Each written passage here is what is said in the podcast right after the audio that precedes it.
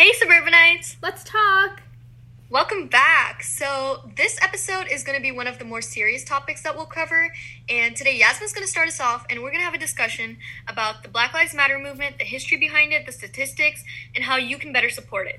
And we don't mean to be a voice for black people because, well, we're not a voice for black people. We're not black. But we just want to clarify and say that we see you, we hear you, we will always support you, and we will fight for you. Yeah, Gia's 100% right. We are here to support all Black lives. So, we're going to start this discussion with some of the biggest atrocities in American history, and I think we can all agree that slavery is definitely one of them.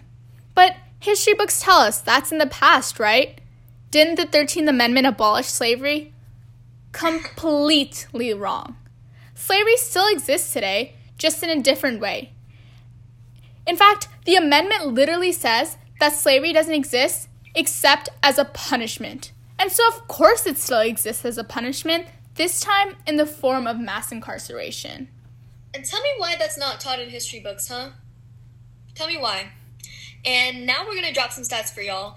Did you know that black people are 13% of the American population, but roughly 40% of the prison population? And even worse, they're approximately 20% more likely to be jailed for the same offense than their white counterparts? And it doesn't end there. Did you know that companies like Target, Microsoft, McDonald's, etc., exploit this incarcerated group of over 2 million, the largest prison population in the world, and pay them much less than minimum wage to make our products? Also, if you haven't watched it yet, please go watch the 13th on Netflix. It's a great documentary and it goes a lot more de- in depth on this issue, and I would highly, highly recommend it. And if we're talking about mass incarceration, even without it, the repercussions of slavery still exist today. Black people are here because their ancestors were forced into their way of life. However, most white people are here because of the choices their ancestors got to make. I've said it once, I'll say it again, I'll say it again and again. Exactly. And after slavery supposedly ended, black people were taken out of this forced lifestyle and basically left out on the road. They didn't have these choices for their career or their lifestyle because of things like black codes and sharecropping. They didn't receive any help and had nowhere to go. The South basically wanted to keep this aura of slavery going. Yeah, and I read somewhere that it was almost as if the South had lost its dignity after the Civil War, and they wanted to like find ways to make sure like that they could justify slavery a little bit more, you know, by creating like Jim Crow laws or like you said, the black codes. And a lot of people think that the fight for slavery or for black rights is just like slavery, segregation, civil rights, boom, we're in the 2000s. Like, no, these events actually lasted much longer than we think they did. And they were imprinted on a whole generation, which means that these generations then taught future generations. And prejudice just didn't end with slavery or segregation, you know? Like, the fight still continues on today, and it's really sad that it continues on even today. So, what would you say is a fight that maybe we as high schoolers kind of witness? Um, like the difference between how black students and other students are treated in schools, like stuff like the school to prison pipeline, which you definitely know more about. Like, would you mind explaining that to us? Yeah, for sure. So, black students are approximately three times more likely than their white counterparts to be suspended for the same infraction. So it creates this sort of dynamic where white students can get away with racism and other bad behaviors, but black students are supposedly considered violent and dangerous because they're the ones always getting caught. Yeah, so basically, like a lot of these brilliant black students are getting punished and excluded from educational spaces. And, you know, we all know that disciplinary actions looks like super bad on college apps. So these students who are unjustly punished appear to be like more inferior to their white counterparts when in real life they're just being wrongfully policed. You're so right on the wrongfully police. And it doesn't even stop there. Policing sometimes happens instead of suspension, so you have police officers who arrest black students at higher rates and for pettier actions. And so when these students are sent to juvenile centers because of the influence of other criminals, it creates a more toxic cycle where these students are more likely to commit crime and they're worse off than when they were not in juvie.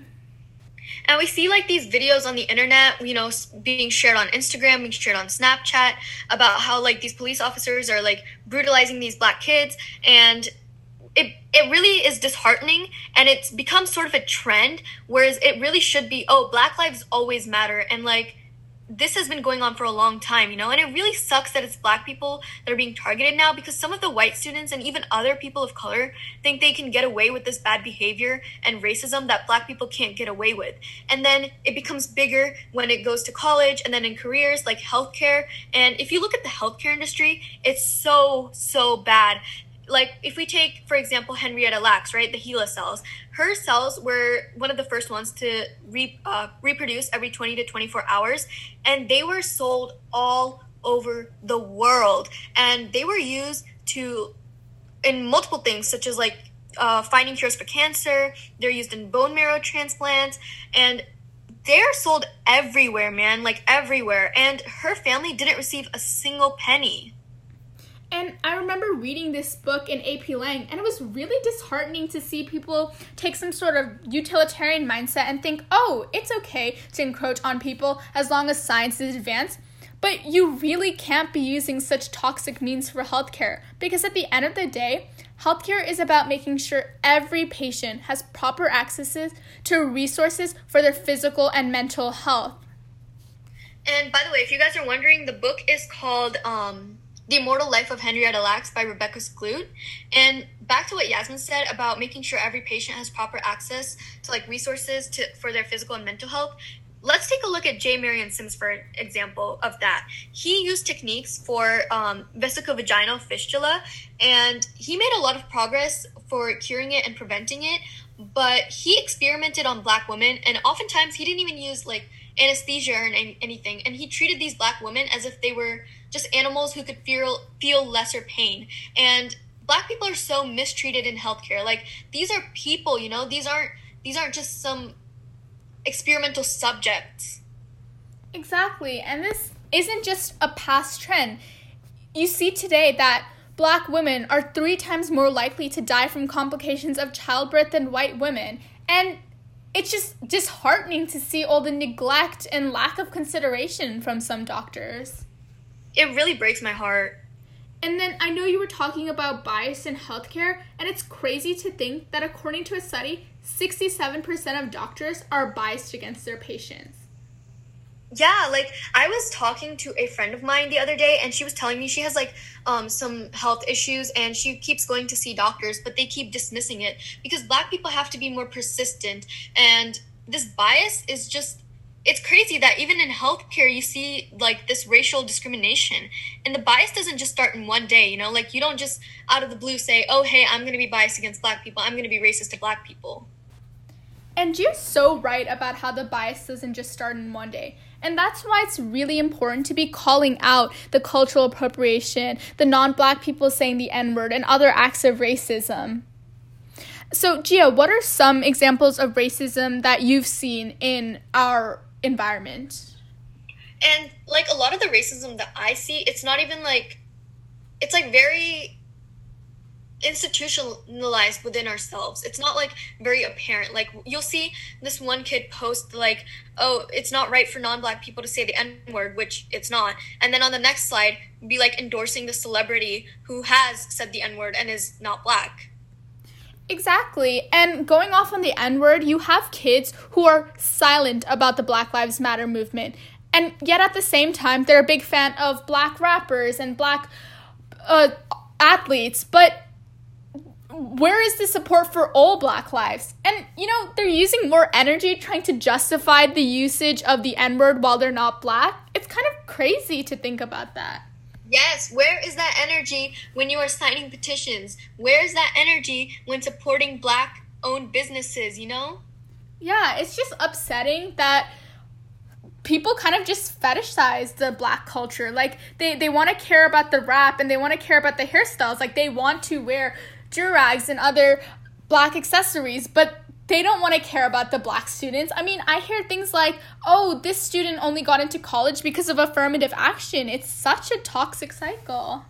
Yeah, and even going off of that, like, you cannot use these things for fun when black people have been oppressed for generations for these like like hairstyles for these um cultural aspects and it just it's crazy like there are some aspects of black culture which people seem to appreciate and that's something completely different but there's the also part where there's like a fine line between appreciation and appropriation you know yeah i definitely agree i think that one way you can distinguish that appreciation versus appropriation is that appropriation is when you kind of use a culture as an aesthetic. Like when you wear a Native American costume for Halloween, but you don't care about Native culture at all.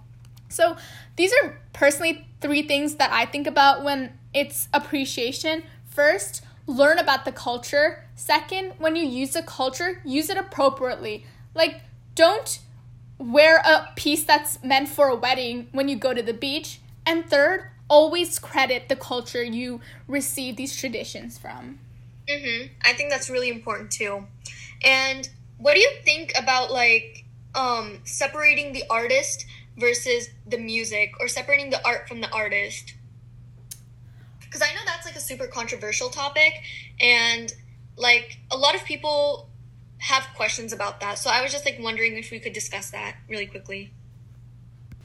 Yeah, so if you guys saw our introduction, I know G and I both mentioned that we're fans of K pop. So here's an example. In EXO, you had Kai who wore dreads in Ko Ko Bop, right?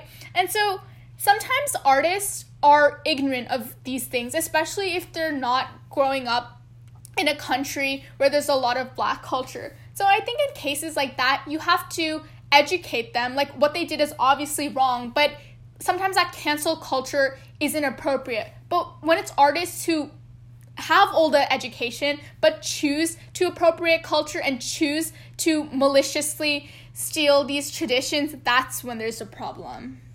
Mm-hmm. Yeah, I can see where you're going with that. And something else that I wanted to say is you have to see what the art is representing, you know? You have to like if it's representing something that is clearly done out of a malicious intent, then you're right. Like you, you can't support that. And sometimes it is just a matter of educating people. And I think we really have to normalize um, education and bettering ourselves. Like you can't just always be like, oh, this person said this, completely canceled. Like if they were uneducated, um, then you should educate that person and normalize them being sorry for it and normalize moving on from that. You know what I mean? I agree.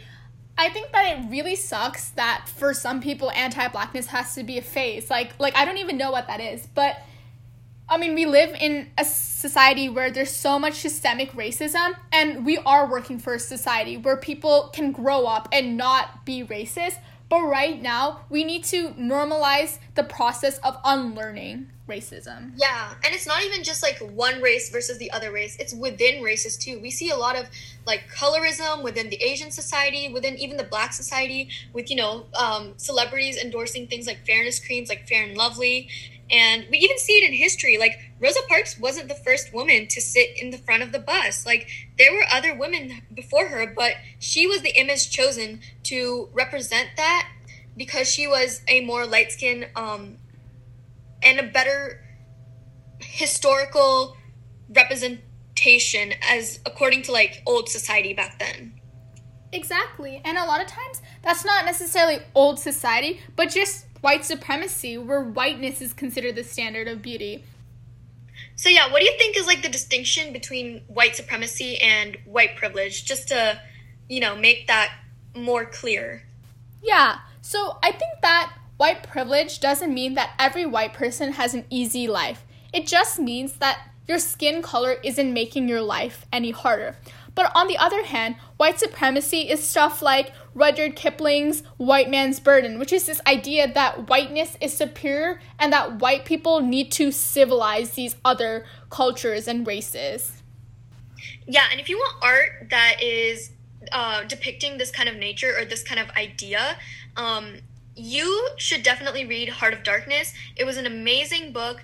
Um, I really liked it, and it talks about how um, there were missions in the Congo area. And Yasmin, do you remember that book that we read in um, that we read in AP Lang? The Poisonwood Bible. Yes, the Poisonwood Bible was amazing as well. Yeah, for sure. And when we talk about Africa, there is so much vibrancy in culture, but there's also this destruction by these white colonial nations. I mean, we all know that, like, one cartoon from our history classes where Africa was basically treated as a cake. I mean, countries just chopped it all up and looted it for resources such as diamonds, sugar, etc. Yeah, and that's that's not a new thing, you know. That's not just an 1800s thing. That's been a 1600s thing where Silk Road, you know, and then it was just it's been happening for a long time and I think that is what leads into these sort of racist ideals that we have today, the more underlying racist ideals, I would say.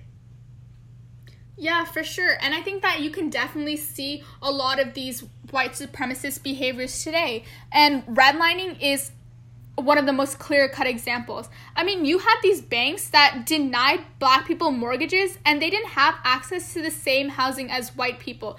Lenders literally use red ink to draw out areas on maps, and the desirable real estate was white only.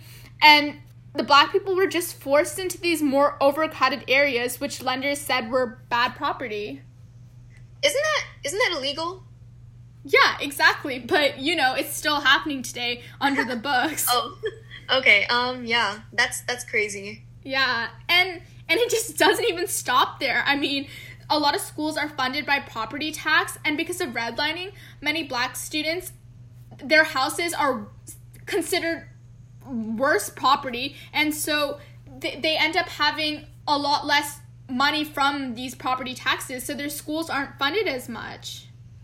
And that's not even all with housing. You know what that reminds me of? It reminds me of gentrification, which also leads into this. Not just of houses, but of also people. Because the way it's like the way that everything has to be suited to upper or elite class taste rather than leaving everything as it is. Like people fail to see the beauty of different cultures and mixes within the communities. And it kind of reminds me of the gentrification of Native Americans and how entire villages, cities, and whole cultures were wiped out in order to create this more quote unquote civilized structure. And what even is meant by civilized structure? I mean, there is so much vibrancy in black culture that needs to be appreciated.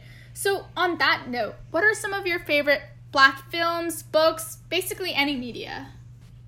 Um, it's really difficult, I know, for a lot of people to pick out their favorite POC, like authors or artists, because a lot of the time media doesn't really show us representations of these amazing artists. And I think that's like really sad. And but my personal favorites are Phillis Wheatley and Langston Hughes because I love poetry, especially the Harlem Renaissance poetry. I think it's amazing. And for my favorite book, I would have to say um, probably Michelle Obama's Becoming. What about you? Like I mentioned before, I love psychoanalysis a lot. So Fanon is one of my favorite authors. He's this brilliant black psychoanalyst who discusses how the remnants of colonialism affects race relations. I also love Wahelier a lot, and I was introduced to him through debate, and he really talks about coping mechanisms in a systemic anti-black America.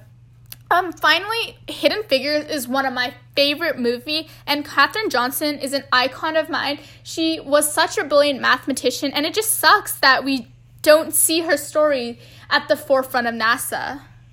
Mm-hmm. And I know we're throwing out a, like a lot of recommendations here, but if you guys want to read more about interracial like relations, I would definitely suggest Uncle Tom's Cabin by Harriet Tubman. And back to like what Yasmin was saying, it is really sad that the accomplishments of black people are just being pushed away and like swept under the rug because white history is often written as to be more important or like you know white elite people are the ones that are writing history deleting like all of the accomplishments of black people Exactly. And it's not just the black history that's being disregarded. A lot of atrocities against black people are purposely excluded from discourse. So, what would you say are some examples of that? Um, one thing I know of is police introducing drugs into black communities. Um, you know, we've all heard about this, but it is said that the CIA, um, you know, planted crack cocaine in black communities. And you know what's also bad? That the war on drugs is meant to target hippies and black communities, but the reason why these drugs are in black communities are because of these police. And you know what really scares me? Black and white Americans sell and use drugs at similar rates, but black Americans are 2.7 times as likely to be arrested for drug related offenses. And you know what kind of mindset this creates? So blacks are assumed to be part of gangs for using drugs, but then white people, oh, it's just a rite of passage in college or something like that. Mm-hmm. And these violent assumptions of black people carry on to bigger things like police brutality. And I mean, police came like the system itself came from slave captors captures and like the fugitive slave law the system itself is inherently and systemically racist and it's wrongfully killed so many people like george floyd breonna taylor who was supposed to be safe in her own house and elijah mcclain so what do you think about that those cases really, really break my heart, especially with Elijah McClain. He was an angel who played violin for Lonely Cats. And that you know what that tells us? It tells us that no matter how good black people are, they're still victims of this horrible police police brutality. Mhm. So what are some like solutions that you would recommend for combating this anti-blackness in our society today? Yeah, so it's hard to be out protesting right now because of the quarantine, but petitions, emailing slash calling reps, donating, educating yourself, these are all super, super viable options. And I think that you should check out our previous post. It has a lot of helpful resources and some links for things to help support this cause. And just one more thing if you guys are going out to protest, make sure you are safe, make sure you're wearing masks and yeah, I agree with everything that you just said. It's really important to not just be, you know, putting stuff up on social media, but actively participating in change that needs to occur. Like Yasmin said, signing petitions, um, calling representatives, and most importantly, educating yourself uh, selves about what's happening in the world. Gia, I'm really glad we had this conversation about anti blackness. And I hope you guys all enjoyed listening to this podcast. I know it's a very serious issue, but it's very, very important to talk about. So thanks, guys, for uh, being here on our journey. And this was Suburbanized. Bye, Suburbanites.